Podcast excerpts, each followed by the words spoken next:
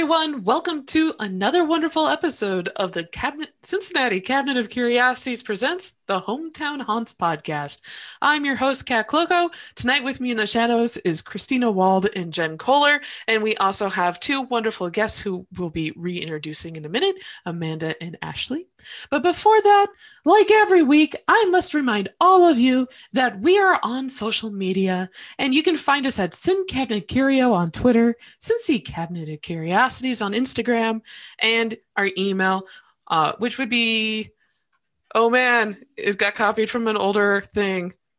Hold on. It's it hometown haunted mail at gmail.com? There we go. And you can just send us all of your ghost stories, creepy encounters, and urban legends from your neck of the woods to that email. We love to hear them. Like last week, we had the wonderful person who had Kings Island stories shared their stories through that email. Uh, we are an official podcast on iTunes and SoundCloud. You can find us on iTunes as Cincinnati Cabinet of Curiosities. Uh, please rate and review us so other spooky ghost lovers like you can find our wonderful podcast. And also, Cincinnati is spelled C I N C I N N A T I because I got asked quite recently how to spell it. It's like Mississippi, it confounds everyone. Anyway.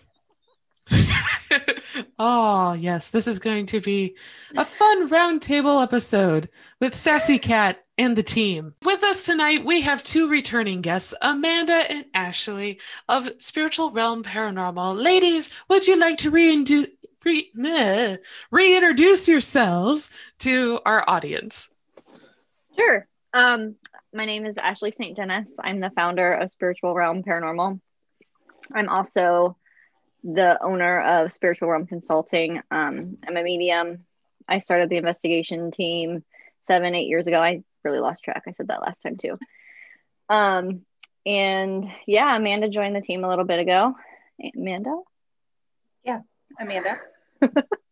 Sensitive and marketing, uh, marketing for sensitives. I don't know. That might be an idea. Um, but anyhow, yeah, I joined uh, Spiritual Realm not too long ago uh, marketing for them and investigations. So we're here. Now let's talk. Ooh, I'm making EVPs over here. Thank you for joining us. It's... The stomach demons are the worst. Yeah. this one was the throat, which is ex- exactly where my mic is. And I'm like, oh no, our listeners are going to think we're possessed. In fact, it was just 'Twas a humble drink of water that gurgled down. Anyway, so this will be an interesting, fun episode. Um, because we're just it's just a roundtable of us telling our best ghost stories in an effort to completely creep out Jen. Yeah. So yeah, Jen Which looks eager. Easy. It's very easy to do. Yeah. I I've discovered this. Mm-hmm. And I must mm-hmm. say, my little ant heart, I'm like, yeah, this is fun. I, I like creeping you out. I don't know. I, I, like, I, I live to hear the stories. Yes. I just like I kind funny. of feel bad, but then again, no. No, you enjoy it so much. I do. I enjoy I, being safely scared. If it were real, uh, not so much. But yeah. Yes. I I find it fun to talk to people who feel that way because I don't realize how abnormal it is. Yeah. Until somebody comes into the conversation conversation and they're like, this is really creepy. And I'm like, oh, really? It's my day to day life. yeah. And then there's also yeah. that feeling of, yay, somebody else gets the weirdness that I get every day or at least a few times a week. And yeah, uh, yeah. It's made me realize how small my bubble is. Like, my, my whole bubble is just weird. So when I go out of it, oh, like, yeah do you ever let something slip like when you're in a group of people that you kind of sort of know and then they just all kind of look at you like you're fucking uh, excuse me that you're crazy? Sorry christina. Because I, I, get that. I have been called catch creepy that girl. One. sorry. I've been called creepy girl you know when i start talking about murder. They they yeah. i get looked at funny.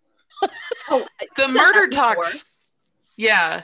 true Yeah. crime and murder, like the weird knowledge of serial killers and true crime, Mhm. um, that's a big turnoff to people, I find, when I've gone to like different events, like Mhm. um, my sister-in-law's wedding, talking to other guests. They're like, "What do you do?" And I'm like, "Oh, I wrote this wonderful book called Ohio's Haunted Crime, and it has serial killers and other weird murders in it." And they're just like, "No." Uh-huh.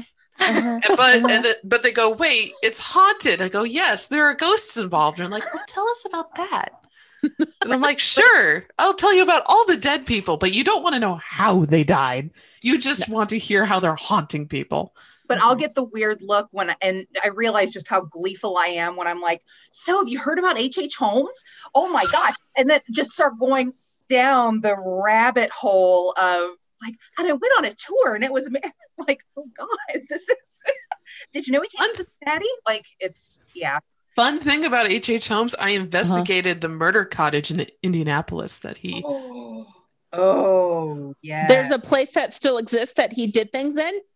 It's so the property to go. does. Okay. Um, it's a private residence. Aw. It's actually two. So the property it was a little cottage that um, H.H. Holmes killed Howard Pitezel in, and uh, the property got split in two. So now there's two small, oh, I won't, I won't call them bungalow-sized homes. So one home sits on where all Howard's body pieces were found, and the other one sits on the actual cottage bit. Both of them have seen activity um, it was not my proudest ghost hunting experience, but uh, or moment, but it was creepy. Uh, Yeah. Do, we, know where he was with the girls in the trunk in Cincinnati? I don't know about that one. Um, this is where he picked up the girls, though, Yeah, in yeah. He- Indianapolis. uh, he brought them here to they were here in cincinnati for a while but i could never like digging into the depths of the internet find where he actually stayed like the house that he rented so if anyone It'd knows be funny if it was Jen's. It's not my my house isn't old enough. Dang it! Um, I didn't know that that Mhm. he was in Cincinnati. I Yeah. they mainly concentrate on the hotel in Chicago. Yep. which devil I think white was city was burned down. Correct. The And community burned a- it down.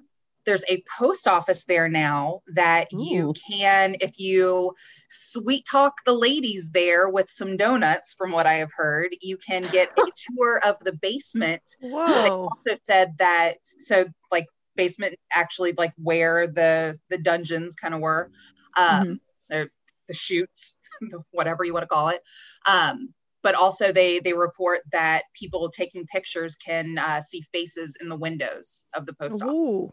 Wow. Yep that's pretty wild. i i kind of enjoy that I can be bribed with donuts too. Right. Same. Just Same. Yeah, the murder basement. Especially if they're really good donuts. Yes.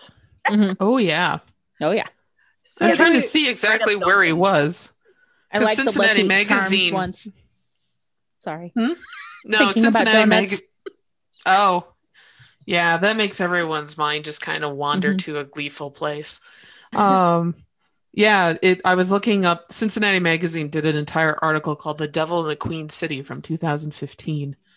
Oh wow, I- I'm gonna have to read that because I don't know Yes. that much about that. I guess not being I'm the only one of, of the three of us that doesn't listen to a lot of true crime I don't either. Uh, well, uh, I'm not one of the podcasts. well, I, I mean, I mean, yeah, I, I, I, I, the podcasts I listen to are mostly comedian ones and, and, Mhm.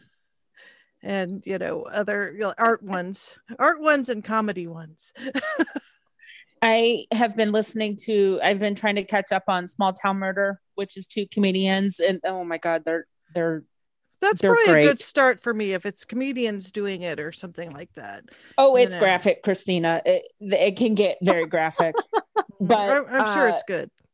it's very good. The the one I was listening to today, I before I ate dinner, I had to hit pause on it, but they were talking about a woman that predicted she was a psychic and she was predicting the killer like he they she drove past past a place where he was arrested as a teenager and she's just like something happened here like she was kind of i haven't fully listened to the whole episode but she was like nailing this guy and his life and the things that he had done and i'm just like oh that's that's cool like because she was just just driving by and getting the feelings and everything and i'm like Creepy. Mhm. but awesome I tend to stay away from the true crime stuff and stories because It's just too.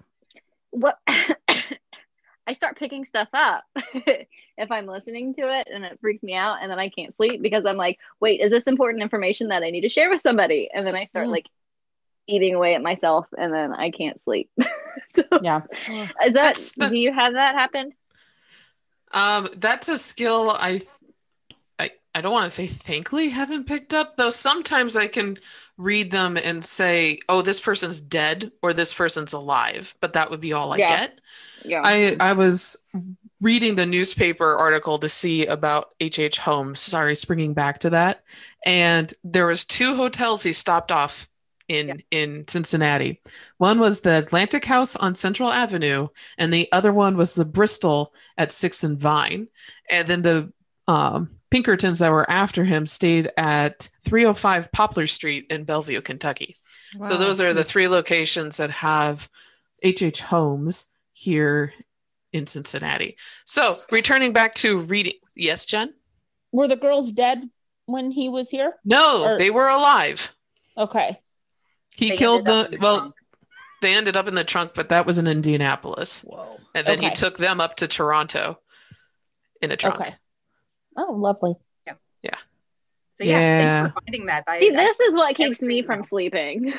This is true crime stuff. Interesting. yeah. But There that- was a is it- wonderful website called diedinhouse.com that will look up property records for you to see if anyone's died in your house.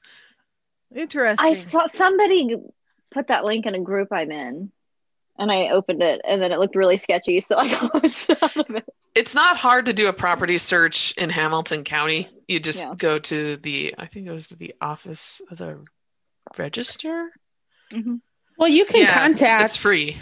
you can contact the police department in your neighborhood and if there's anything i mean uh police reports are public information like Mhm. i i found out this was after i moved into my house that my house was in a fire in 2017 Oof. and uh my neighbor told me so i called up the fire department i'm like hey apparently my house was in a fire can i get the report sure they emailed it to me and wow. I that's guess- interesting. the woman living here at the time, her and her kids fell asleep in the basement watching TV and left some incense burning in the living room and set the house on fire. Whoa. Oh, no. Yeah, That's a reason to keep an eye on that incense. I don't Yeah. light incense, although I do have a candle burning right now. But um yeah, every once in a while, if it gets really hot, Mhm. I can get a faint smoky smell. so and I think it might be coming from the rafters in the attic. That's spooky. Yeah. So Is it? Well, just as a reminder that you had there was a fire there, not as Oh. in a ghost, although that may explain some ghost like resi- cat can speak tonight. Some residual smells that people get in especially old places. I'm like Hmm. around Gettysburg or anywhere um like I'm looking at Whispers Estate in Mitchell, Indiana, any old bar that's in Mm-hmm. Great Britain. like Okay. Bobby so- Mackey's music world, all that. that smoke. brings up a good question. So, like when I first started to learn how to write a scene, I they teach you to kind of, or at least I interpreted it this way. You appro- approach it through your senses. So you write down what you smell, what you see, what you feel, you know, what you hear. Um, are your experiences like that too? Are they strictly visual? I know you get the the I don't know if this is cliche about when you feel like you're walking through a cobweb or it's cold, temperature variations, but does it go beyond that? Think you're kind of talking about two different things. So the Okay. yeah, actually interacting with a spirit, yeah, you're gonna like there's the cold spot, there's the cobwebs, there's you know stuff that I mean Ashley has seen me at investigations enough now. If I if start to have them around, like I'm doing this because it's they're constantly touching my head. Um, but for like the the smell and the taste, that's more the uh, Claire. Shoot, I pulled it up. Clairalience, Alliance, Alliance, Clairalience, smelling. So there there are different clairs for smelling, sight, taste, and I haven't necessarily like me personally haven't been walking through a room and go like, well, that tastes like a lollipop. I wonder who had lollipop. I, I, That's I think taste is the most rare. Yeah. right. I haven't Does had anybody really want it though? no, mm. no, No. but but pretty much Mm-mm. everything else, and it's just when for me, it's when I'm practicing mediumship and actually trying to tap into that, and you know, then I'll feel how somebody felt. I'll smell things. That's happened very rarely, but you know, practicing one time and got basically like hit upside the head with the smell of fresh cut grass, and it's like overwhelming and no explanation for it whatsoever. So there's the the, the oh, clairs and wow. then there's the you've been you've been hit by a spirit kind of thing. No. That's a How about that's a you, good- Ashley? I when I do readings, I have to explain like all the different ways I sense things because I explain them differently. Like if I hear something, I have to say they say. If I feel something, I say I feel. But um, I think the strongest, other than like I'll hear words or sentences, but I I feel a lot of like I'll know how somebody passed based on where I feel my body pains. Like, and I can somehow what I feel in my head, I know that's an aneurysm, or like my left arm always hurts and my chest hurts if it's a heart attack. Like I can just, I that's how I pinpoint their passing. Um, um, sorry, someone's trying to come through now. Um, Yeah, isn't that annoying? You're just like, I'm just trying to explain how I read things. I actually don't want to do a reading. Yeah. So just chill on that for a moment and and then like the emotions too i get a lot of a lot of their emotions come through um yeah i see pictures So Yeah. that's a Mhm. that, that's a good segue into your first experiences. Who wants to go first? How did you know? Like what and and were you freaked out when you or was it just something like you were always talking to people that weren't there and people said that's not normal? I mean, who wants to go first? well, I do have a little PSA before we do that. If you are a ghost hunter or a paranormal investigator and you smoke cigarettes, for the love of Christ and all things holy, don't do it during an investigation. thank you Just don't. thank you thank you And you if you need to, do it easily a hundred feet away from the door or any windows, and then like douse yourself with Febreze and tell everyone you have. Or better yet, just stay outside because we will pick up on that smell. And if we are trying to be at a location where cigarette smoke or lavender or any um, phantom smells, that is a really weird way of putting that, is reported, you are ruining all of that data we could have Mhm. collected by the fact that you had to smoke. Just, Oh, we- just don't do it. We make it clear not even on like on public investigations to not wear perfume. Like don't Yeah. don't Or we heavy even- deodorant. yeah Right. even Take a night within off. the team within Mhm. the team we're like try to use a neutral deodorant Yeah. Because we it Yeah. helps so much just to not have that question Yeah. Mm-hmm. And no flip flops. amen No flip flops. Like, good heavy meal that's gonna sit. yes. that will make noise. no no tacos no bean dip nothing that's gonna, Yeah. gonna make your tummy No, when- rumble. if you do if you do pass gas during the investigation own it one because phantom smell and two we'll hear it on all the audio recording. And like i i your pride and ego just go out the window when you're with a group of people in the dark talking to nonsense sometimes. Like let's be honest we all look a little nutter um in a dark room farting. Oh my goodness. Mel Somebody will be brooks should be writing something about this Someone's gonna Anyway. be like, "Wait, do you smell a body decomposing?" Oh, I had the quesarita. I'm sorry. Oh no. Dang it, Ralph. Anyhow. So first first experiences. And I also have paranormal puppy Chewy behind me now. Um so that's not a living rug, that's a dog, everyone. Um so um oh I got stories, but everyone hears me every week. So Amanda, Ashley, you go. Um, I can like so. I, I think I said this on the last one. Like, I remember as a kid, you know, seeing people playing people with people that weren't there. Like, I distinctly remember there was this older man in a black and red buffalo plaid like shirt and we were playing around this old workshop. It was his workshop. Like that's so i that's the first time i can really remember like that wasn't like a, a person person there.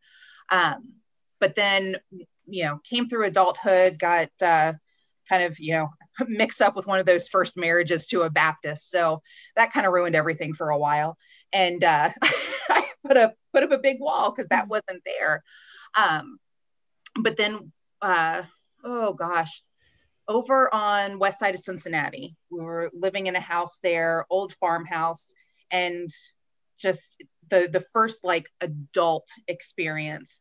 I remember sitting there on the couch and off to my right was the entrance to the kitchen and just got that like somebody staring at me kind of feeling and turned and saw a woman standing there in the doorway with the curled up hair and her like flower apron and her dress on. And i remember looking at her and like and this is one you know it sounds so weird because that's what we all do. Like i looked at her and her eyes were red. I'm like oh you you don't like me being here do you?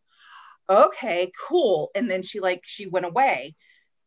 Like oh sweet. She like what what so that that was my first as an adult like oh god i i can see things and i remember seeing things and then it took a few Mhm. years to open up to it I was about to say that's a really good episode of WandaVision you watched. right right Yeah. So you, when you first saw this, you weren't scared at all. You just were like, "Oh, there's just somebody that's not."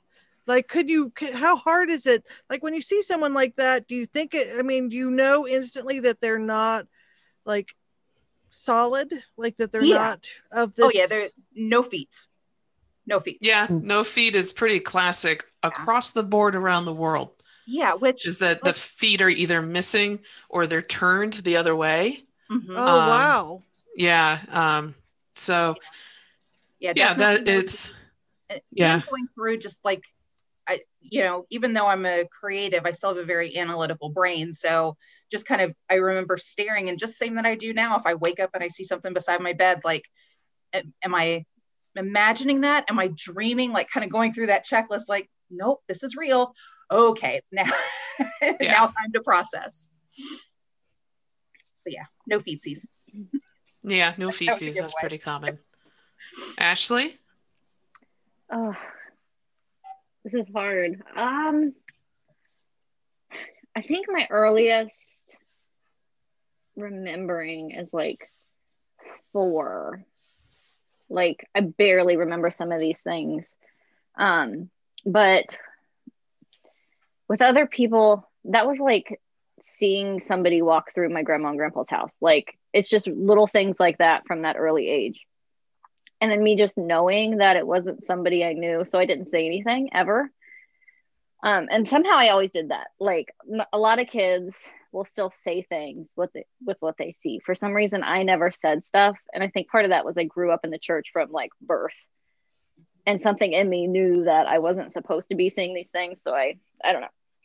Anyway, I think my first oh crap was when I was in oh gosh. And I'm just kind of now remembering this, Amanda, which is funny. I was in there's a lot of things happened throughout the 29 years of experiences. Um, I was in, I guess it had to have been kindergarten, through third grade is when I was at this school, which we've recently had contact with, and we're working on getting an investigation there. Um, but I remember being outside at recess playing with my best friend, and I looked over in the field where we weren't allowed to play because we had to stay on the playground, and there was this little girl, like just playing in the grass, like playing with the grass and the flowers and things, and I was like what's happening right now? I just kind of stood there and stared, and my friend was like, "What's wrong with you?" I was like, uh, and I didn't say anything because I was scared. but that was probably my earliest, and then I, I had a lot of little things happen over time because I was still like, I don't know. I don't know if this is true for every medium. It is for a lot that I've talked to over your life, you kind of have to decide what you're going to accept and if you're going to kind of follow that push to like Yeah. follow it. Right. So, like, I've had all these experiences, and each one of them, I'm like, do I listen or do I ignore it and forget it exists and close it off? Yeah. So, over time, I think my most significant experiences, my grandpa has actually come to me. He passed when I was six. He has come to me through like certain points in those pivotal turning. I think he's more of a guide for me in those turning points for leading me on my spiritual path um, and getting me here. But like he appeared during my back surgery and I saw him and I actually told my mom about that because I was like, did my did he have a cowboy hat? Because I was like really confused because I was still kind of high and I'm still not positive that wasn't the drugs. but like she was like, yeah, we lived in Texas. And then like five years, three or no, it's like three or four years before I had my first kid, which is kind of when really things started getting pushed. Um, he appeared at the side of my bed and I just saw his face. And like I knew that's what it meant because after that point, I started like my friend's dad just randomly came through and I texted her and I was like, Your dad said this. And she's like, What? How did you know that? And I'm like, I don't know. so like, I don't know. Just it's, just been a whirlwind. And then he appeared uh, a month ago or so when I was at the beginning of another huge spiritual shift. Um, and he said, It's time, whatever the heck that means. So yeah We'll we'll see what happens. yeah yeah and then i just i mean and all the other things seeing hearing feeling it's, it can be overwhelming but Yeah. So I remember um, the first time I definitely knew that the thing I was looking at had passed over, passed on. Um, but I, I know when I was really little, I would point out to like cemeteries and stuff and ask mom about like the people standing there. And she's like, no, there's no one there. And My nephew did the same thing. yeah, it, it's you, you just sit there and it's just to me they were just people dressed in morning attire, different Mhm. Decades, but you'll have different like people wearing all black dresses with the hats and the veil, or people in suits and um it, the ones that were fun were like the black leisure suits from the 70s but yeah anyway um yeah huh. hmm. sorry memory anyhow um so anyhow so i remember so the i'll tell the story of the first definite ghost that i saw. Um there were things bits and pieces beforehand but i was so young that it's just kind of like eh, did that happen? Was that a weird dream type of thing? So i kind of put those in the other category. And so this is actually ironically the house that i just finished cleaning out.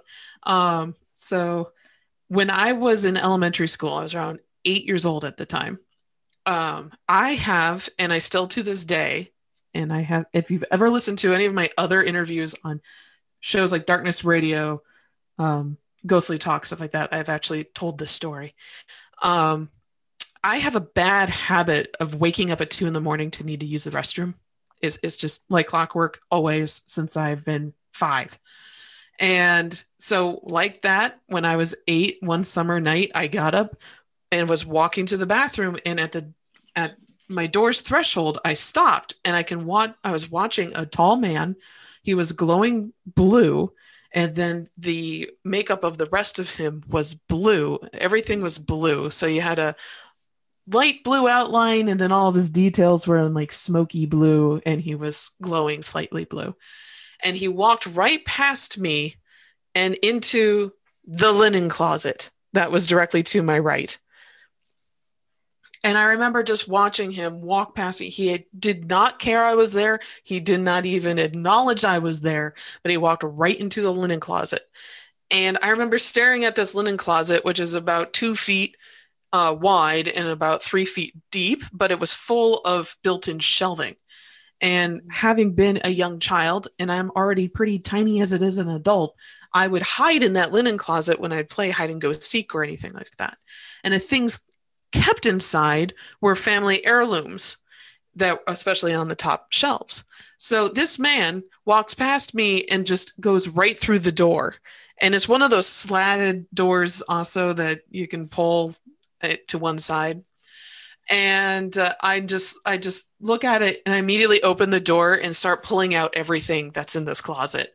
And my mom pops out of her bedroom and she's like, "Kate, what are you doing?" And I'm like, "Well, there was a man and he walked into the closet. And my mom's like, No, Kate, no one walked into the closet. Go back to bed. And I'm like, But I got to go pee. And you know, moms are like, Okay, go pee and then go back to bed. So that was that. The next morning, um, I'm helping my mom clean up the kitchen and uh, after a meal. And I'm like, Hey, I saw this man. And I go to describe what he looked like. And he was very tall, very lean, had a very pronounced uh, cheekbones slightly large ears, was Caucasian, had uh, short hair that he had in a comb over, and freckles.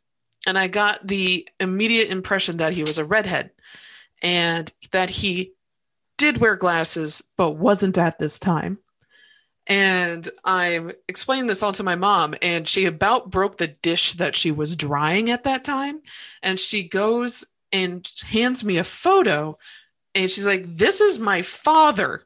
And I hadn't seen photos of my grandfather in a healthy state because all the photos I had seen of him were from 1970 when he, the year before he passed away from um, cancer.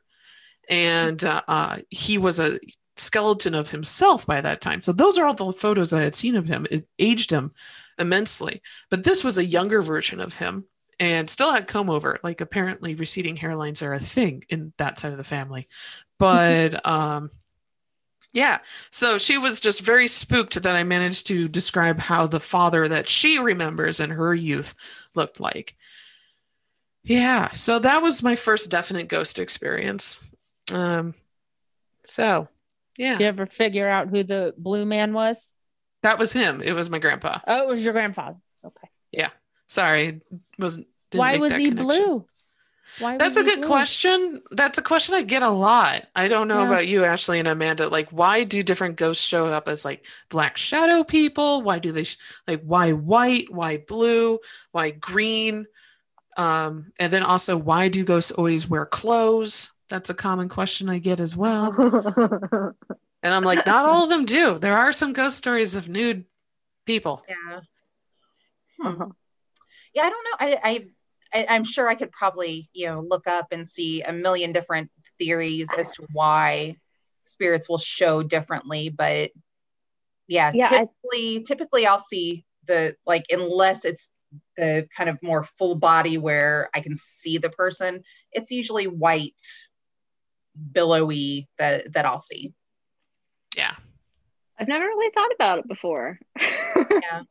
Um, I have seen most of those, but it's very rare that when I see, I usually see it like my mind's eye. They're showing me that they're there, and I can explain them by what they're showing me. It's not, I sound crazy in my head, but I'm not seeing the physical apparition of them. Um, so it's, I've probably at this point shadow figures aside, like apparitions where you can tell what they're wearing and describe what they're wearing, I mean, it's probably below 10 exact like at that point. Um, and those are all really memorable to me.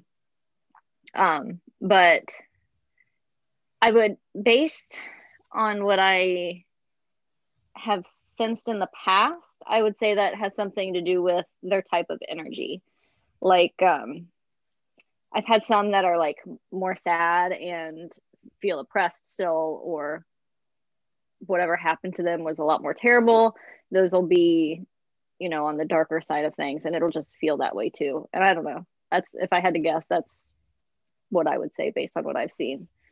But that leads me to my my next question. Um, and do most of the people that try to come through to you or do show themselves to you do they always have something to say? Or there's something unfinished about while they're still here? Or do they i mean is there a reason why they're still here and that you see them? Or they just they just exist? Um, I like that's a loaded question. it's So- such a loaded question. Um, I will tell a funny story if you want to get your thoughts about Yeah. that because that was a big question. that is. Okay. I, I, i figured sorry It's all right. so, um, as for the ghosts that we see and run into investigations, so I was doing an investigation. I think I've talked about this before, but not very much, for not very long, at um, oh Smith's Castle in Rhode Island, which it sounds like it should be a huge castle, but it's a fortified two-story house. And I think I talked about this last time. I walked in on a ghost that wasn't expecting to see me. So Mhm. sometimes they're just bopping around places because that's where they're comfortable and they don't expect to see the living. Or if they do, most of the time the living kind of don't bother seeing them. And they're really shocked when they run into somebody who can see them back, especially when you are a 1600s merchant in your nightgown and cap, not expecting to see a woman in the 21st century walk in at you at 10 o'clock at night. So he was shocked. I was shocked. We were all shocked, and we all embarrassingly scurried off to our respectful corners of the house. I love that story. Uh, I, I I think for me, yeah. Now that my thoughts are a little bit more organized, in my personal experience, seeing a full body, at least my impression, the vibe that I got was there was, you know, anger, hurt. There was some very heightened emotion that allowed them to to be like that to me. Um, in day to day life, a white blur walking past me, scurrying on the floor, like those that that's that's my everyday. Like that's super common.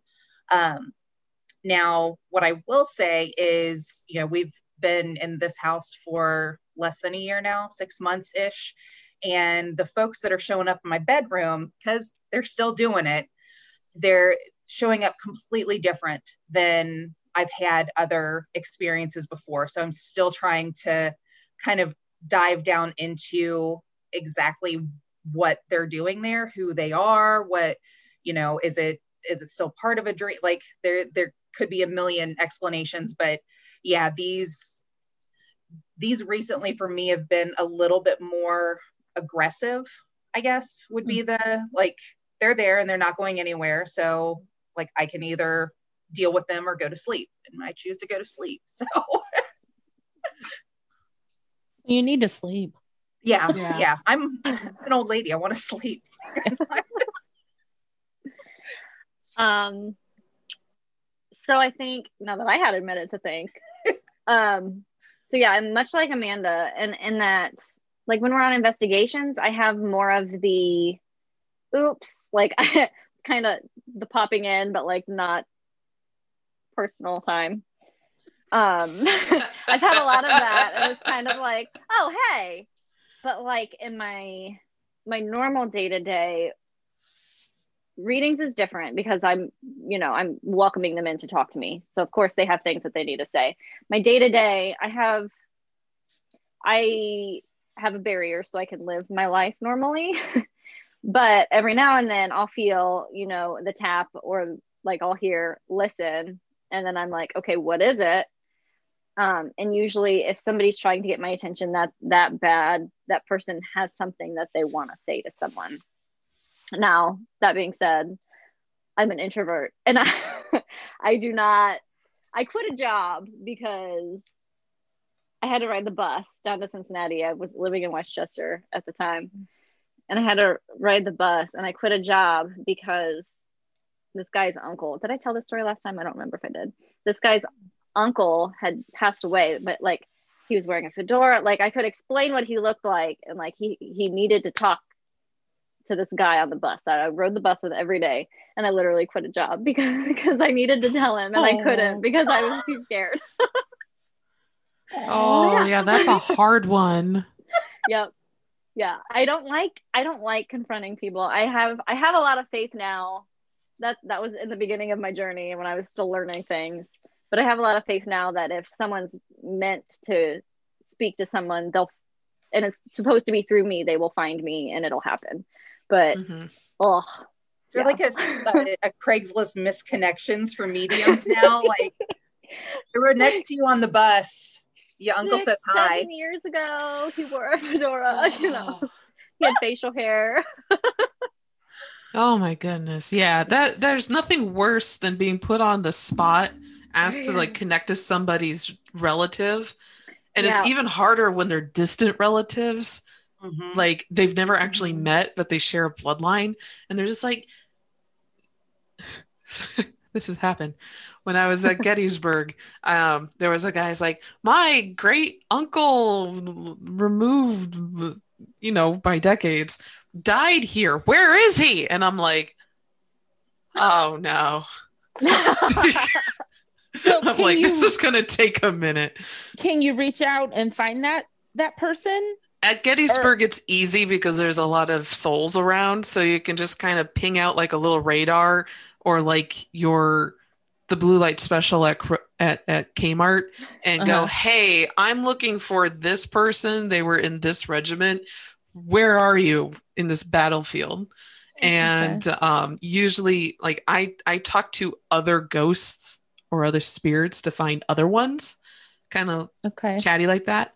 So mm-hmm. usually that's how I find. Uh, in that case, that's how I found him. I'm like, oh, he's sitting on that rock over there. Like he wasn't that far, but we were already in the approximate area where this regiment fought. But I just went, hey guys, where's this dude? And they were like, oh, mm-hmm. he's over there smoking. And you're oh. like, okay, thank you, bye. And of course, you look insane because it's you and two other people in a large field and I'm sitting here talking to like a group of dead men. There's about 30 of them. And you're like, well, I can see them. I don't see, oh, I guess, yeah. So at least with that, I was with another medium. So she got it. Yeah. So she's just like, yeah, Kat's just talking. And then the other guy's just like, okay. I also have it happen too. And I've gotten better at this, but especially in the beginning. But like if you're talking to especially new friends or friends and they're talking about somebody you don't know of family member friend or whatever that passed away. And they're like oh my uh, my uncle passed away. And then they're like hey. And i'm like no ah! leave me alone. I'm just like a normal person. Right i just trying to have a conversation with my friend. You don't know. Stop. Okay yeah. so the uncle will be there like hey hey. I, I, be, yeah. I, I have an uncle that does that almost every reading because he just thinks that this whole world is the coolest shit ever. Like, sorry, sorry. No, it's me. okay. No, no, no need to. That's not. No, no, don't worry about it. Yeah, bleep me. It's not an F bomb that I dropped earlier. we can make nice cat sounds again. Okay. okay. But anyhow, yeah, my my uncle like thoroughly enjoys coming through with every reading that I've ever had and like wait, wait, this guy just came in. I was like, dude, Mark, come on, man. Like, get the, like, no, this isn't your time. So yeah, there, there are definitely some very anxious spirits that, like Kat said, once that that blue light goes off, they're like, Woof. Yep. Yeah. Well, here's. And I mean, sometimes. Well, sorry. Oh no, go ahead and say what you're going to say. Sometimes we'll sometimes we'll like be on an investigation, and like we'll be doing an investigation in the house or wherever we are, and then all of a sudden I'm like, somebody's popping in from down the street. yeah. Because it's like they know we're there, they know we're able to communicate. And if they have something to say, gosh darn it, they're going to find us and try to say it. Like, right. So you talked about um people seeing spirits. Do spirits ever not see living people? Is uh, do you ever like I know that sounds weird like do do they ever not see the living people around? Is that a weird question? No, Oh, that's a good legitimate hypotheses. question. Um, sorry. There's lots of ideas. Yeah. So when I I I did an investigation at Pennhurst Asylum in Pennsylvania.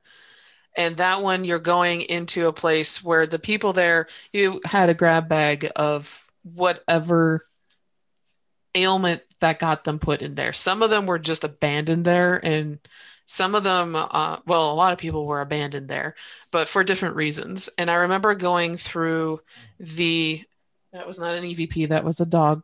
Um, that was Chewy yawning. Um, so anyway, um, we were going through the nursery, and one of the un- unfortunate points of Pennhurst was a lot of children with not just Down syndrome but other ailments were just left there. So we were walking through, and another sensitive and I could see the kids playing, and absolutely did not know anyone else was around. They were in literally their own little world. Mhm. So that was an incident where I that happened. It's not common. It tends to be only at old abandoned nursing homes, um, or care facilities, or um, it, or asylums where I've run into that, and that would be because of their own like. I don't even think they were actual spirits there. I think they were just residual residue of the trauma that happened there. like that's what I was going to ask you because like Yeah. how did because I, I haven't encountered that before that makes perfect sense but yeah how did you know between that and residual because residual just will walk by because that's what Yeah. that energy does but Yeah. Yeah. Yeah. Yeah. That was in this one, I think it was a residual that usually people don't tune into, like Yeah. just kind of like radio static. And myself and my friend, who is also a sensitive, we play off of each other really well. Mhm. So um, I think we just kind of brought up that vibration, if to spe- speak in those terms, and we just saw that in our mind's eye. Um, but yeah, it's um, when I was at oh, is it oh Rolling Hills? It, it's another abandoned nursing home. Oh man, also in Pennsylvania. No, Rolling Hills is a different one. Um, sorry, just too many locations. Um, but that one, there was patients with dementia that we walked past, and they were those were really sad because those were souls that literally did not they weren't they were just there. And we try to cross them over and they're too confused.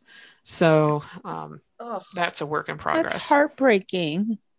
Yeah. you do run into that um, or you have souls that just don't want to cross over like people with ptsd in gettysburg. There aren't very many souls left in gettysburg that haven't been crossed over. There's about a holdout of 10 guys across the entire from my experience park that just will not move. Um, but it's because of ptsd You So- do you do realize that a lot, and I've shared this with my close friends, but like a lot of the people I come across, they're like, "Oh, you're a medium. That's such an amazing gift," and I'm like, "You don't understand that 98% of my readings have been murders, suicides, and drug overdoses. It's not fun. it's Yeah. hard. It's hard. You kind of become a therapist, especially when you're trying to get somebody to cross over, because you have to Mhm. speak in a. You should be. You don't have to. You could yell at them. Nothing's going to happen if you yell at them, though. It's just going to agitate everybody around you. It still has to be but- choice. Yeah. It. Yeah. It's. It's a very much a free will thing. yeah So, well, I think being um, you know anybody that you know is in this arena has these whatever it is you know you're you're sensitive to start out with so that's a good friend of mine who you know kind of like what you're saying had have the that like we kind of heighten each other's vibration we're around each other um went a friend of hers had uh, a friend that OD'd and he wanted to you know I want to know that he's okay it's like oh God, so we're going into this the, the place where this person passed.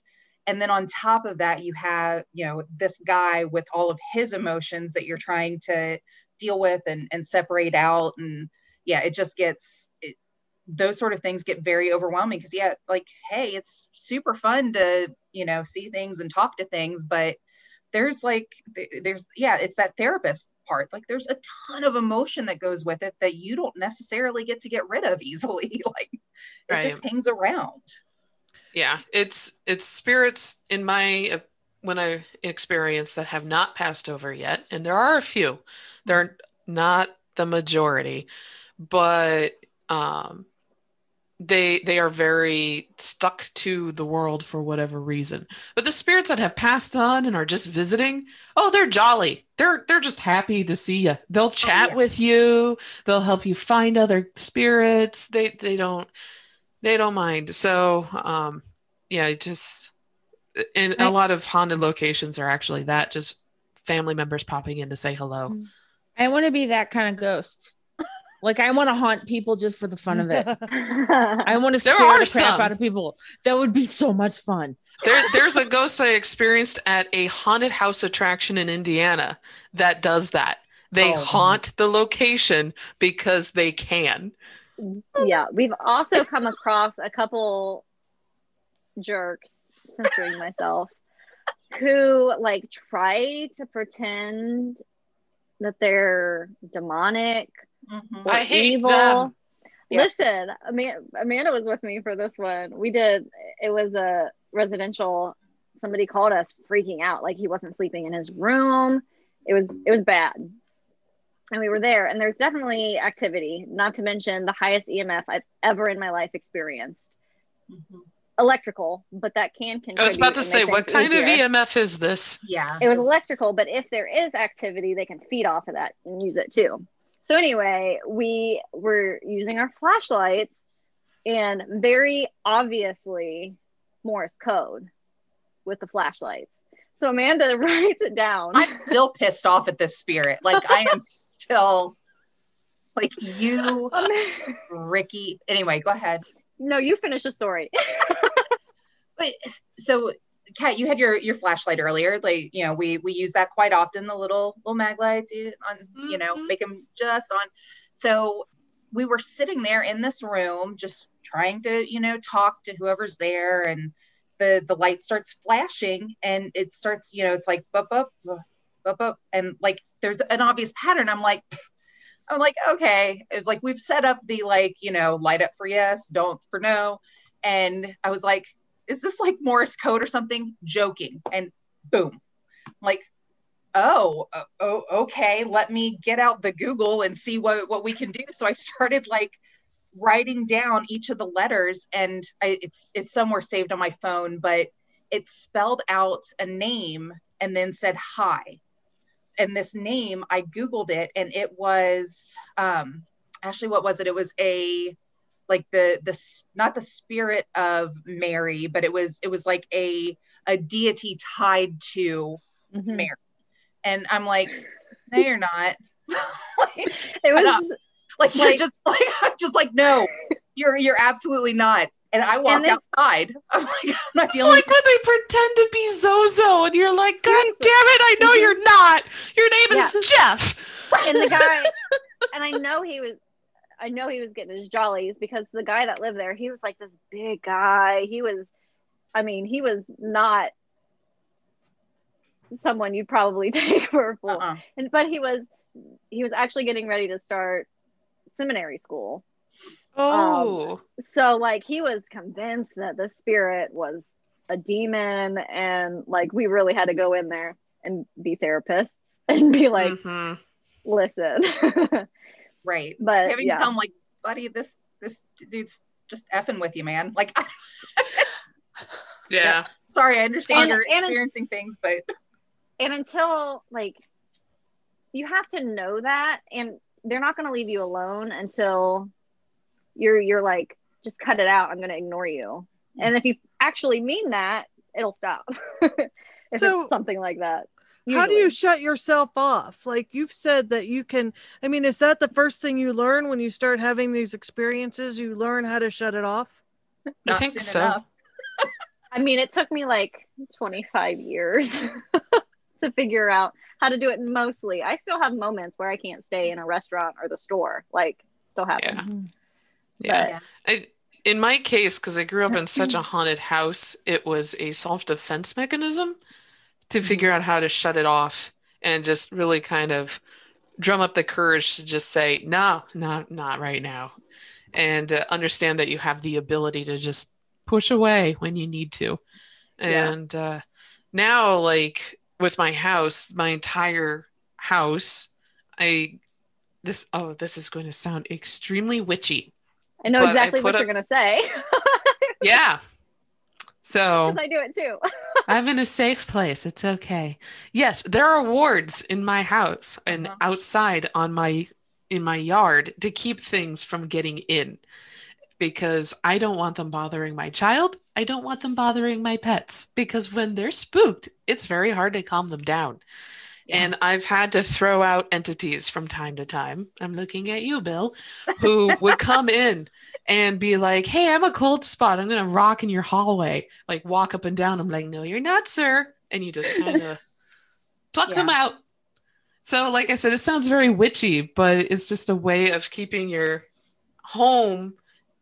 Um, I want to say golden because you try, you're trying to cast golden light into it, but um, But it's all the, the energy up. It's Like all intention Yeah, based. it's Yeah. all intention. And yeah, like when I moved in here, I had actually come in, sage, bless the entire place. That's obviously wearing off, even though I've, you know, done it regularly, black tourmaline everywhere.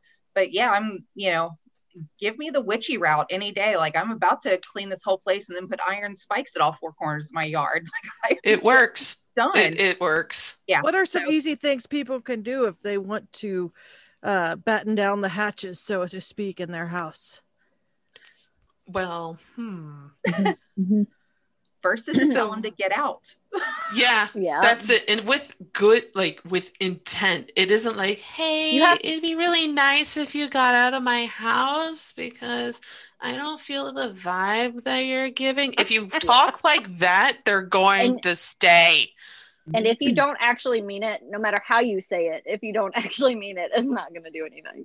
Yeah. Well, Yeah, uh, it's it- interesting because that happened. Uh, one of the haunts we're going to be reading in a couple weeks when we do just a, a regular episode and do a ha- haunt. Uh, there was somebody that was experiencing something, and and something came home with him, and he said to leave, and it and he was not bothered by it again. Yeah, it, it usually it's that. Like when I had the um, pervy priest from Sedamsville follow me home. I, I I know I told this the last time you were on. Um, I did in the most shaky voice, but it was full of intent of just get out of my house. So um, yeah, it yeah, it's a lot of its intent. Sage works. People like sage. Um, that can work. Uh, you can do wards like oh, here we go.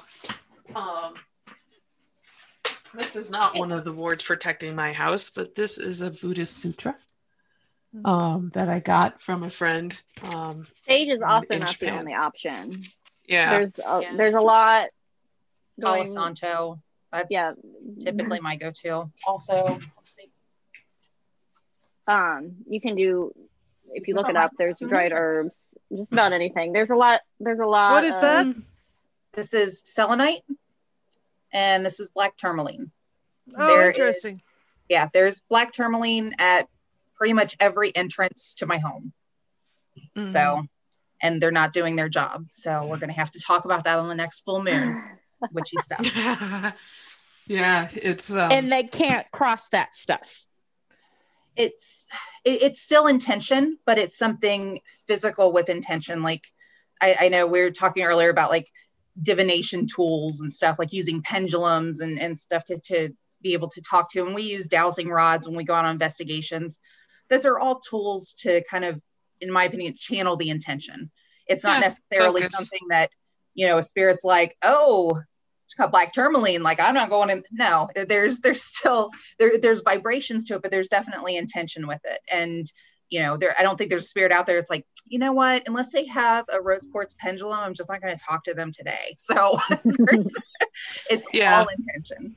I Yeah. also want to say that like with black tourmaline, there's also like physical aspects that it does. Like it'll actually help absorb negative EMFs, like real electrical EMFs that Oh. affect you. Um, so it actually does that too, in addition to helping protect from like spiritual things. Hmm. Um, That's good to know. Sorry, I'm just imagining how much black tourmaline it would take. It's like, would I need a suit? Do I need to line my house Yeah. with it? Right. I want Like- bricks of black tourmaline to build my house out of. Yeah. And then how much how expensive would that? Yeah. Um, but yeah, like with that, like these it, it's whatever you can focus with. Mhm. um just for your intention and so it can be anything and spirits will react to different things from their own personal experiences if they're not residual so in the united states using crosses a lot helps because that's something recognizable is it universal no but um yeah And what does iron do? Iron's a barrier. Yeah, Okay. that's a yeah. So that's why you would be putting spikes in things in, in like the ground in certain ways to keep barriers. Um, I think it also helps barrier fey. Mhm. Um, so that's why you get them a lot in like uh, Great Britain. Uh-huh. Please, they're Great Britain they're listeners, they Fey. can be. Yeah, from what that, I that the understand. Fae and Jinn. I don't know if either of you have run into anything non-human entity wise, but I Oh, run yeah. into a lot of Jinn and elementals. Those are all those Fae, Jinn. Yeah. Um, Elementals, I wouldn't necessarily say a Jinn that I've run into. Ashley, have you? I don't think so. There's one running around Gettysburg. rundown. And uh, they're fun. They're uh, when I say fun, it is with air quotes. They are fun. They can they can be your ally or they can be your biggest antagonist during a, a investigation. Um, because it depends on their mood that day and if you brought anything to give them. So like when we were doing an investigation of a old farm on just off of Gettysburg property. Um, it was the Daniel Stewart farm, I think.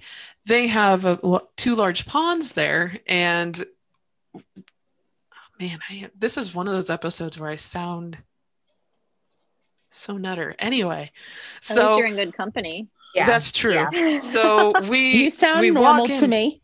Okay, that's good. Sane. I should say Sane. sane. Okay. So elementals, Jinn, Fae have a very different vibe than anything that has lived on this earth. And um, you just walk in and everything just feels super elevated, almost like you're floating, at least in my experience. And I was just like, wow, this energy feels very spiritual, really. That's the best way to Mhm. explain it. Uh, uplifting. I guess it was happy to see us. But we had a whole oh not a whole bunch but one of our we were going to have a picnic and then it was a meet and greet for our previous the previous radio show i was on. So listeners got to meet and we did a large picnic and potluck on the first evening. We were not investigating or doing a ghost hunt at the farm. It was also used as a B- airbnb so we had the farm. Um yeah we had rented it and um and then the next few nights we were going to investigate there and at other places around Gettysburg. So we get there and we're setting up, and another medium friend and I are setting up stuff. And she happened to have, I think it was Patron. And uh, um, I was just like, Do you feel very light? And she's like, Yeah. And I go, I think we have an elemental or a non human around. And she's like, Well, what do we do? And I'm like, um, well, I only have experience with in Japan how we would handle this because kami or spirit that isn't human is quite common there. That's why you have Shinto shrines in a lot of places. And when you deal with kami, you are giving alcohol is very popular. It's the same with Fae. Alcohol you- is very popular. You literally And- poured one out for your Fae homies, didn't you? we did. We we did three shots and we poured them out um within a respectable distance from the lake, so it wasn't actually going to get in.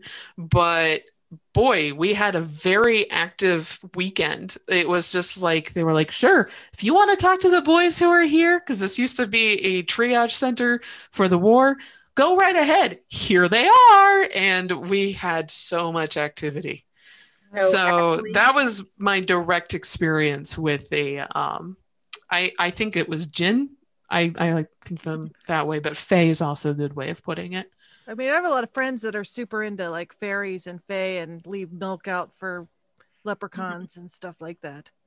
right. you Mhm. don't want to piss them off they're No. they get on you Ashley, maybe we should bring a treat next time when we're in Hamilton. The, the historical society, I think so. Right. The the first time that we went up there, you know, kind of getting my bearings, I hadn't looked up anything on the house and went into the this bedroom and I was just like like this is weird. Like there's something, but there's what and I'm like looking in the closet and around the bed and I'm like what what is this? Like this isn't a spirit in here. And Ashley's making that face that she's making now like yeah, there's something here. And I'm like it's just it's it's something. I was like it's it's an elemental and and that's it. It's it's very light, but it's also very mischievous. Like Mhm. they're tricky little buggers, and they just want to like. So yeah, we need to. I'm gonna I'm gonna bring in a cookie next time that we're up there. yeah bring in something um the the only ones that i've found that are willing to work with you even if you don't have anything are green men i don't know if you run into any of them um they're a type of fae but they're so chill and they're usually around really old trees Oh, yeah, neat. that's what I was So- yeah. if you want to calm down a location and you happen to have some ancient trees around, requesting the assistance of a green man is usually a good way of chilling everything out. So they kind of come in like grandpas and they're just like, okay, you youngins, you, you little human spirits, settle down. Grandpa's Just sleeping. like that. Yeah. Just like it. I love it. That's what I heard that the trees when- feel sorry for us. Yeah. Uh, when I go and buy a new house, you guys are gonna come over and cleanse it for me, right? Right, right, right. We can actually probably just walk through and let you know where everyone is. I actually had a full on conversation with my realtor about partnering with her if she ever needed it. hmm That's really smart. Now, uh, both of you have, all of you have kids. Have you, have any, do you, do you, any of you have family members that also seem to share this? Mm, yeah, Ashley, you can go. oh god. My story's Um, more. I, my my family doesn't really talk to each other that much. Like I think my grandma, but she just spends a lot of time with me. You know, so but yeah, that's that's not really a conversation. Like when my when my uncle Mark, the first time that he came through, I had to to be able to verify things that were that, that came through. I had to go to my dad and go so i did this crazy thing. It was just silly like this medium and something about a letter. And uh, i had to make it into a joke. So his you know very you know super analytical mind was guard not down. think that I was crazy. So Yeah. it could be in my family. I don't know. Ashley you Um so my my dad's my dad's mom, my grandma, my dad's side, she was Shawnee and very much in the Shawnee community. Um, she taught me a lot of what I know and taught my mom, who then taught me some of the things that I was too young for at the time. But she was very much spiritual. And I didn't know how much until she actually passed. Um, I ended up inheriting all of her things. So like everything that I have are were hers. But she definitely had I I think I think she was a medium. Um, and then my great grandma on my mom's side, which we didn't talk about because they were very they were Baptist, like it was just a thing. But she would just know stuff like way before it would happen. And she would tell people, but it, it didn't get talked about like it being weird. It was just like, oh, this is gonna happen, and everyone was just like, okay.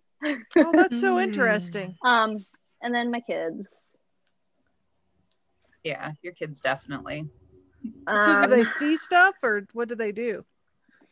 so I think my oldest is the lowest. We'll see is is the lowest on the the sensitive scale between my kids. My middle one, when she was born, like four months after she was born, like it was the light switch that I had to start doing readings. I don't know. She's very empathic. There may be more there. I don't know. I'm very wary of tapping into my kids too much. It scares me. but my son, and this may just be because where I was on my spiritual journey throughout. I mean, I was getting deeper in my spirituality as by my third kid, but like when TMI, when sperm met egg, I literally had a vision. like I knew I was pregnant in that very moment because I saw like the star explode. I was laying with my eyes closed and I knew exactly what it meant. And then That's he ended really up, cool. Yeah. It was it was he, crazy. Yeah. he came to a lot of the meditation circles. We And then- anyone close to Ashley saw him in every meditation. The first Hmm. weekend after that, we start had our first meditation circle, and everyone was like, "I see a baby boy in a basket, or I see a baby in a uterus," and I'm like, So and I still didn't, ha- I still didn't have a positive test. I was like, so so he really picked you. Yeah. "Oh God." I mean, so, if, yeah. if you if you ascribe to that to people picking the situation that they want, then he made a reservation. It was it was bizarre. And then he actually i went i had just gotten the positive test. I was like three weeks pregnant. Um the following weekend i went to my reiki 2 training. And this is a funny story. This has nothing to do with the topic. I'm sorry. But um she was attuning us and she got done and she goes why did I just attune you guys to level one again? And she did our level one already, and it was just me and Matt. And she goes, That's really weird. Because she was like, How do you guys feel? And we are like, I mean, it was different, but it didn't feel way different. And then she realized that she had done level one again. And she goes, Hang on, hang on, hang on. I got to do level two. so she went back and we spent another 15, 20 minutes doing the level level two attunement. And I still hadn't said anything. I was keeping this a secret because I was curious to see if they would pick up on it when we practice on each other. And of course, the next thing we do is we practice. So I was like, I'm first. and I got on the table. And they were both like, What is going on? and they were like covering over my abdomen. And I'm like, I'm not be pregnant. and then my teacher was like, Oh my God.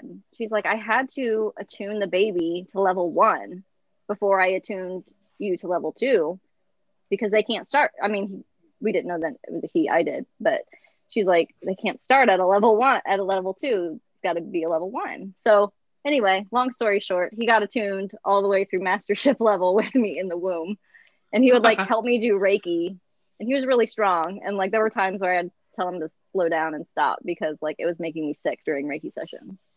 It's crazy. Mhm. He's definitely, he's definitely got the healing touch. And I'm struggling with him in many ways, but he's only one. So we have a lot of things that come up, and I'm like, I think this is spiritual, but then I don't know how to deal with it. So Mhm. it's hard. It's hard having a sensitive kid. Mm-hmm. Yeah.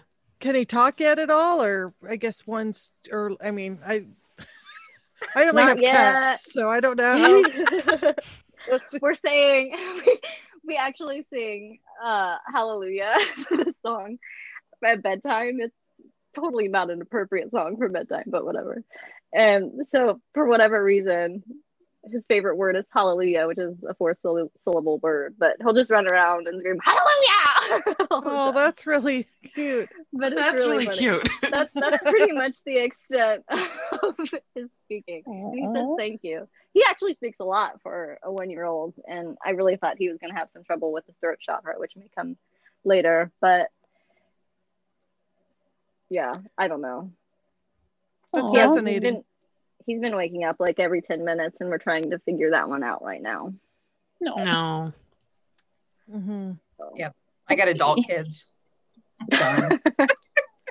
I did have to boot some family spirits out of the nursery, like my dad or my grandmother, because they'd come in and just coo over Mhm. our little guy. And I was just like, he can't sleep because you keep waking him up. and they're like, oh, but he's so cute. And I'm like, I know, he's adorable. He's a toddler. They're going to be while cute. he's awake. D- yeah, visit while he's awake.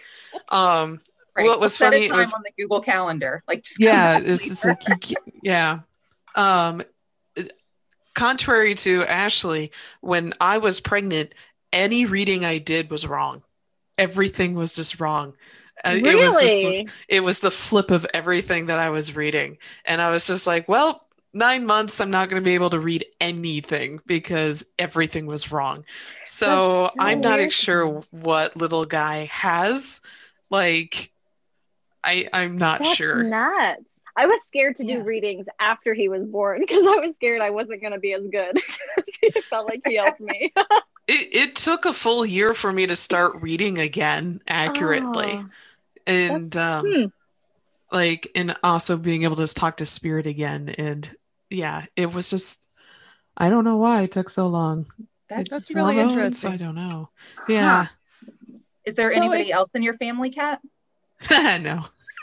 well, let me just say almost everyone on my side of the family is dead. So I do use them as my little phone tree. But um But whatever they had in Grandpa. life. yeah but uh no i we there's no family stories really of like my grandparents eh, in my side of the family people have kids really late in life. You're looking at like 44 years old 41 like that. So my grandparents were born in 1901 and so they were a big part they grew up in the spiritual movement spiritualist movement. Mm. so table tipping and Ouija board reading and stuff like that was something that they were familiar with, which was helpful whenever I do use any type of divination device. They come in and they're just like, okay, we're gonna make sure nothing funky gets through this. but um which is helpful. But um um yeah, other than that, other than there's really no one. Everyone's just like, eh, we're boring potatoes. We're just humans, as far as they know. as far So as they know. what is a reading like? Like when you are reading something, like what what happens? Kind of Like, like, what's this. it? Okay, so you just talk to someone, and then you just kind of And people start lining up. Yeah. I think I want a reading from both all of you. I I do not do it professionally at all. Still playing I don't around know if I'm it. ready for it though, but I think I would like one at some point. For me, it's it's an hour long process, and I have like a process that I follow. Um, especially because I've been doing more virtual, which I swore I would never do, but COVID forced me into it, and I realized that it was possible because I didn't used to think it was, and I thought people were Okay. nuts. Um, but I like I always start the night before. I, I plan plan my readings. I start the night before and I start letting spirits know that if they need to come through that they can. Um, and sometimes I'll start getting little bits and pieces, words, images ahead of time. And then once I get, if it's virtual or in person, once I get with whoever I'm doing the reading for, I take like five to 10 minutes. I write everything down. Um, and, and it, I feel, I always feel bad and awkward when I'm sitting with somebody because I'm like, hi, I'm going to be quiet now. so I just sit and like write down everything that comes through first. Sometimes it's just words. Sometimes it's really random crap that I'm scared to say because it sounds nuts. Like I've had pickles, and a lot of times it's food. I have a lot of food. I've had pickles and hot dogs have both been things that made people cry. Okay. Whoa. So like I feel Aw. nuts with things sometimes, but I write down stuff, and the longer, and I, I pinpoint like it's a male, it's a female, it's this age range, it's this age range, and then I start if they want to, they show me what they look like, and I write down that a little bit, and then once I start like talking to them about whoever's coming through then it just kind of turns into a, a conversation between the two of them. And i just let it flow. I like they they'll just keep bringing stuff up and a lot of it is like stuff just to let them know that it's them to kind of erase the question of is this lady just taking me for my money? Like it'll be memories or something that they have that they're bringing up. So a lot of it's just confirmations but then like it, it gets into usually a deep conversation. A lot of the times it's this is why i killed myself or this is Aw. Oh. how Yeah. I felt when I was murdered, or, you know, and kind of wrapping those loose ends and making sure that everyone knows, like, no, it wasn't your fault. It usually ends up getting to those types of things for the serious ones, and most of them are serious. And I've actually, Mhm. this past month, had to take a step back because it's becoming more for me, it's taking more of my energy than I'm getting in return for things. So I, I just, and I, I hate charging people money, period. so like upping my price hurts and I don't want to do that. And I don't know, it's hard, but Yeah. that's what, that's then- where I am. That's really interesting because uh, for our next comic, um, I'm doing one about a medium from Price Hill. Uh, she had a, did a, a reading with Sir Arthur Conan Doyle, and that's Mm-hmm. one with, and she did slate writing, so she wrote everything down on slates. Mhm. And so Wow. I've been Oh, figuring love out how to, I've been trying to figure out how to illustrate it. I'm still not 100% sure because I, it seems to me like a lot of this, and this kind of gets into like spiritualism in the 20s. It seems like a lot of the stuff that they have, like she would put her slate under a table and write while she wasn't looking. Like, so she would Mhm. write. And I, Mhm. it seems like a lot of this stuff was done like for theatrical purposes more than Oh yeah. Like Because she, what she was doing was automatic writing. yeah. yeah and it but but i guess but it seems like a lot of the stuff that you read about it, it's like well why did she like you know uh and kat is the editor of the comic so she but I, I when i was reading and he was saying how she might have done it and i was like but why would you like if you why would you have to go to all the subterfuge to to to, to show like I, it didn't make a lot of sense to me when i saw what he said might have happened because i was like i was when I was trying to draw it, I was trying to position myself how someone would be, and I was like, well, why would you? Wouldn't it be really obvious if you had a stick and you were? Yeah. So reading that and being familiar with automatic writing and techniques from the 20s, it's kind of a lot of it was some of it was show like you're reading for Sir Arthur Conan Doyle. You're going to make sure this thing looks flamboyant as possible. But Mhm. also you had people like Houdini who were trying to constantly call you out and that was far more common. So you're trying to do something where you're trying to do an authentic reading to somebody. In Prudence case, she did automatic writing, and uh, you're trying to communicate this thing to your client, but at the same time trying to make sure there's no fraud happening or trying to prove that there's no fraud happening.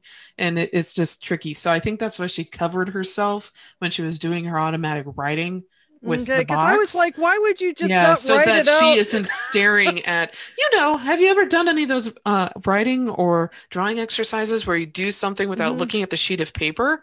That's what she was trying to prove that she could still write without looking via automatic writing. Mhm. And that's why it's so tricky. And yeah. it's really fascinating. For me, I write and like it's sort of automatic writing, but I'm looking, but like the word is coming out on paper before it like clicks in my head. So that's why I'm Mhm. writing it out. And a lot of times that that's just how I have to that's just how I that's just my process.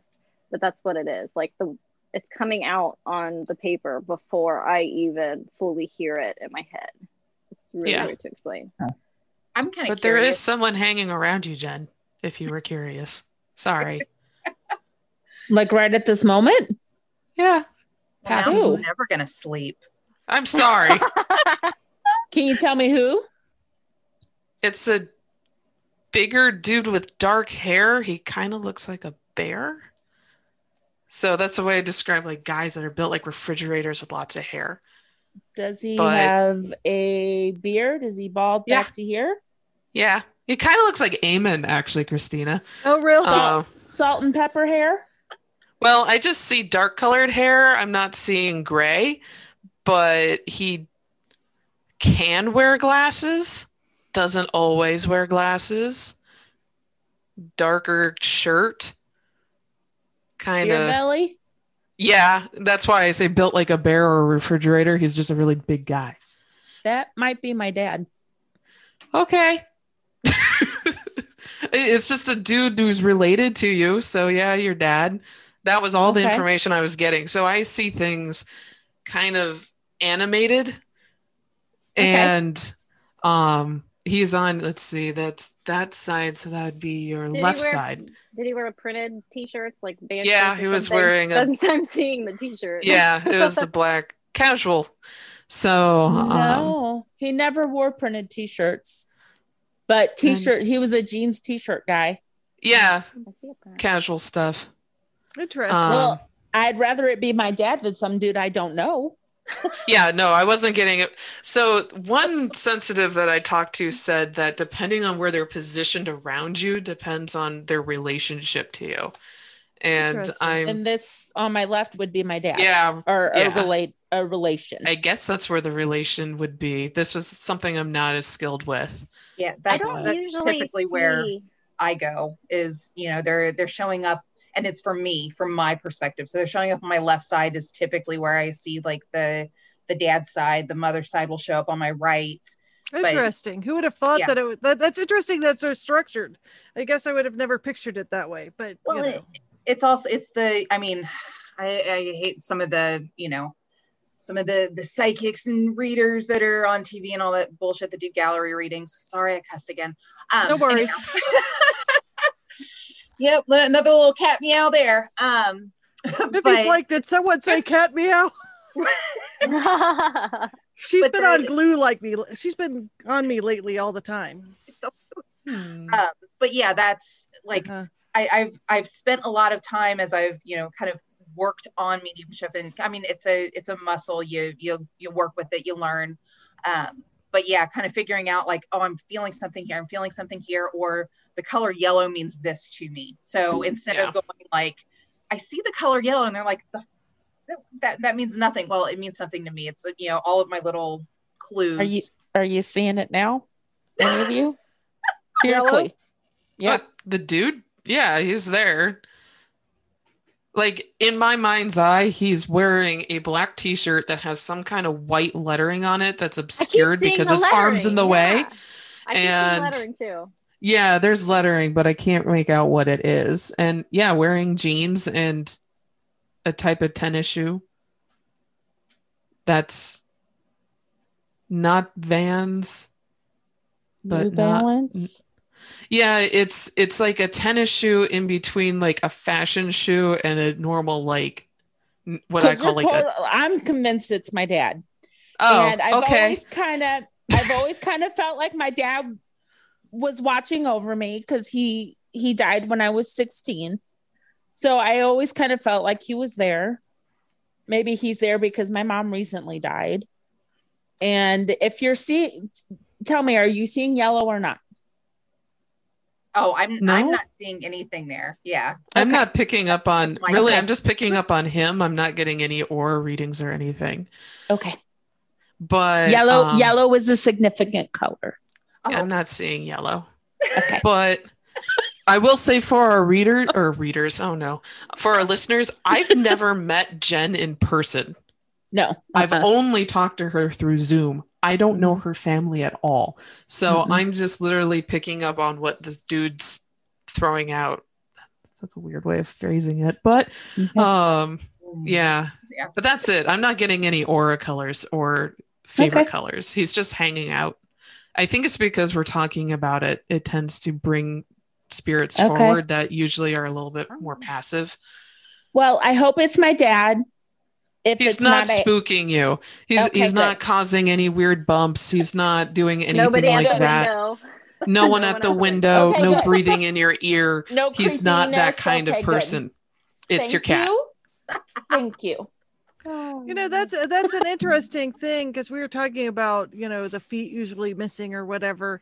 Like, do people usually appear as their favorite time of life or Oh yeah. okay? Cool. I do have to request people. Sorry, I'm just jumping in to answer this one.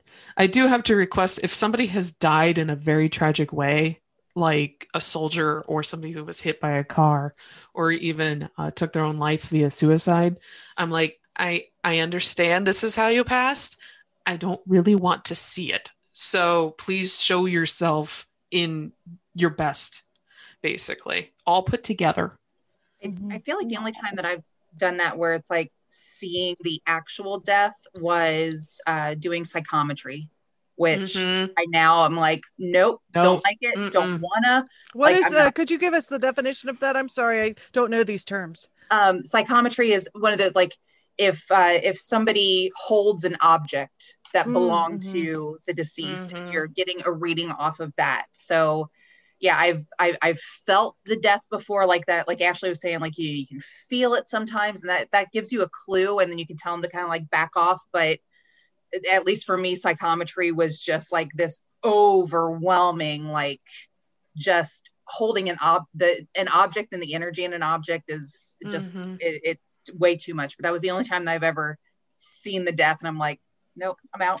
Yeah, Good. that happens with true crime. Um, sometimes if you have like a witness on, and I'll accidentally just do that. I'm like, nope, do not, no, mm-mm, we're not going that way. Um, because usually it's traumatic. It's true crime is never a happy thing, No, So- no. Um, especially Can- when it has you- to do with children, and that's just Oh. uh, I was going to ask Yep. you, can you contact JonBenét? Because I really want to know who killed that poor girl. a lot of people try to contact her, and she's kind of like, Like, uh-uh. nope, I'm not having it. Oh, we poor all know baby. the brother did it. You, you think it was the brother? Yes. I think it was the brother. I think it was an accident. I think the parents did a big job trying to cover it up. But you would, what they, if they covered, how could you do that to your kid? The way they, like the garrote and everything. I just, uh, how do you do that to protect to the other one. baby? All right. Hey, we So- just had a parents run Sorry. over their own son That- here in mm, Cincinnati. So That's true. Yeah. Um, so, yeah, I have to stay. I can't even touch those types of things because it just no i i don't blame you i had a had a dream recently it was kind of a weird sci-fi dream where uh they had they scientists had figured out how to bring back the dead especially murder victims to find out who killed them. And th- this is solely because i watch wait or listen to too much true crime. And the first person they brought back was JonBenét. And but she wasn't saying anything and but she was there and she had like a line across her throat her lips were black and she Wow. just she was young but she had a knowledge to her face and it was I almost like like premise. I would watch the movie.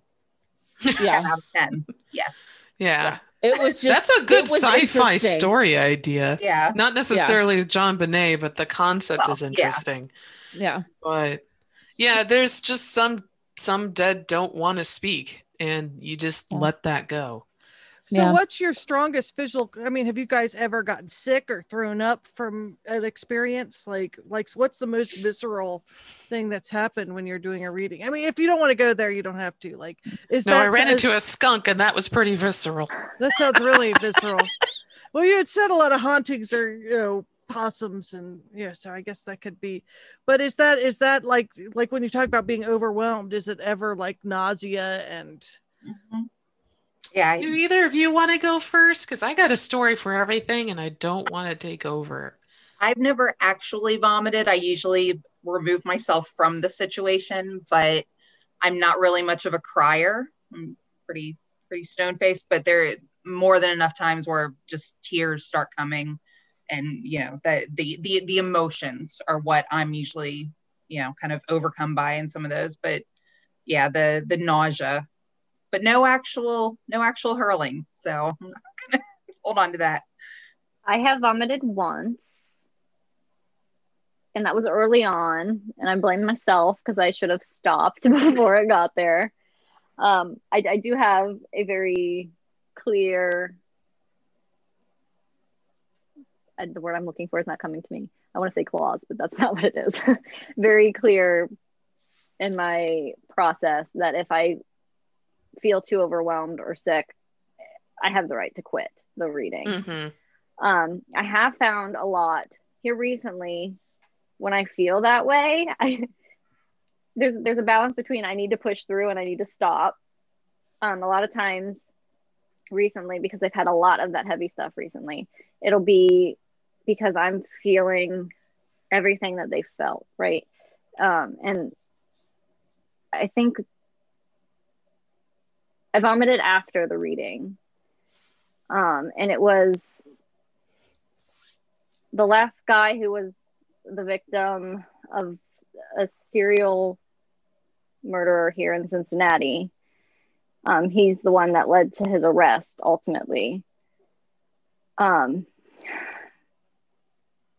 it was after that one that I threw up, but it was it was just overwhelming with everything that I saw and sensed. But I, I knew that I had to get through that one. Like I don't know, it's So, is there a process you go through after reading to kind of cleanse yourself so that, like, zero out, if you will? You can I hug do a a- tree. I do a full I you can um god my brain isn't working it's late. Um dry cleanse, I dry cleanse, you can wipe energy off and then I always ground and then I kind of just put my walls way up high Mhm. and protect myself and go about my day. Yeah. but Yeah. Like grounding, like hugging a tree, being around nature helps um, a lot. And then, yeah, just kind of mentally surrounding yourself with golden light, which is kind of like a spiritual UV, so that it, anything that's clinging on kind of gets dissolved. Usually they accidentally pass on that way because they're just like, oh, I didn't mean to do this. Blah. like, Oh, that's pretty wild. Well, yeah, um, and then and then just the walls. Amanda, do you have any way? Same thing. It's grounding. It's also that that intention of I, you know, Mhm. nobody is allowed to to stick around. Absolutely not. Um, sometimes kind of like what what Ashley said with the dry cleansing, but I'll kind of sweep myself with a selenite wand and just kind of brush all of that uh, that energy away. mhm. Mhm. And I think that's actually a good note to end. It's after 10. Yeah. Yeah, man. It's way Is it past really? everybody's Oh. bedtime. Yeah. and I it's re- been really we hope we can see everyone in person and maybe like you know check something out or go somewhere you know uh hopefully have you on again it's been really interesting I think people will find this really fascinating Yeah, they liked the first episode a lot. yeah Oh, good. it's Well, fun. I enjoy it. yeah and and um is there anything you want to plug do you want us to i so you said you i mean if you want us to plug people coming to you for readings or just plug your website and amanda you're going to be on our friend uh anthony manfield mansfield's podcast Yep. what's it called it's called Um, it is, and this should be top of mind, but it's not because I have past my bedtime brain. Uh, it's uh, what are you into? Isn't that it? Maybe yeah i think it is something like that yes what you into? Yeah, with with Tank. So uh, Anthony Tank Mansfield. Um, but yeah, he said that uh, has three episodes up on Libsyn, and they will soon be on iTunes, Google Play, Spotify. But yeah, I went on there. Uh, just he talks to people about literally what they're into, and if it's something that he's into, then it's basically a geek fest of uh, of them talking. And if it's something that he wants to know about, uh, like he had me on to talk about collecting dead things. So I had to uh, sit there and face the fact that my life revolves around just dead, a lot of dead in every form and fashion. So super fun. i have so many artist friends that collect skulls and stuff like that so Right, skulls, taxidermy. It's Mhm. yeah, the whole. I I introduced Tank to uh to what a baculum was. He was Ooh. very surprised. He didn't realize those existed. So Oh. Yeah, so Yeah. that's something. If we want to learn what that is, we can listen. right, Yeah. right. Tune uh, in there. And what If about I you, should- Ashley? Oh, Oh, sorry. Um, I mean, you can find me and the team at spiritualrealmconsulting.net. Um, I'm currently taking a short hiatus from actually doing readings, so I will be booking them, but booking them out a month or two in advance. Um, and then I do Reiki too, so in the area. Reiki is like once every couple weeks because it's a home visit, and I have to like mask, face shield, be safe. So I'm kind Mhm. of really making those few and far between, but I will do them. Um, and then, yeah, you can find all the team's information there too. And then we're on Facebook at Spiritual Realm Paranormal. Well, thanks yeah, we have a couple of private investigations coming up. So I think that's important. If anybody is experiencing anything, we have a, a form to fill out and emailing with uh, with some of us to you know find out what's going on, and we'll absolutely uh, come out and try and help if we can. Mm-hmm. Well, and then got- later this year, public investigation live podcast. Woo! yay! That I can't wait. Yeah, thank you so much for joining us. Yeah, Thanks this is fun. us. Yeah. I Can enjoyed I show you a picture of my dad and you tell me whether or not it's the guy? Sure. Or should I not? live confirmation? Okay. Oh gosh. All right. Let me find my. Can you see him? Yeah. That looks like him. I think I was seeing him younger. Younger. Yeah. Younger. Like, That is a few months before he died. okay. Yeah, he Yeah. didn't have a salt and pepper beard like that. It was Okay. brown. But I, I was getting the impression I was seeing him in his like mid to late 30s. Okay. But All right, with he, that he was 40, 43 when he died. So Oh wow. oh, okay. Yeah. Yeah. So not as gray, but okay. not too far from that. Yeah. and if it's not, it's okay. If it's not, like I won't be offended. But No, if that, that if that was my dad, then okay. I'm just kind of like, I didn't expect to do a reading tonight. And, Sorry, I didn't mean to put you on the spot. That you know, he not- popped in and I had been looking at him like, oh, okay. okay. So- Okay, so you're free to tell me when it's nice things like that. If there's anything creepy or scary around me, you tell them. we'll boot them that. off. Yes. But I, Okay. nothing, nothing creepy or spooky is Okay. around you. Like Okay, he said, you. it's your cat. So Okay. Yeah.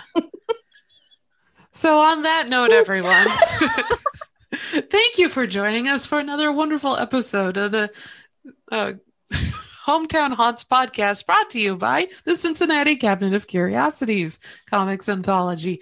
I am your host, Kat Cloco.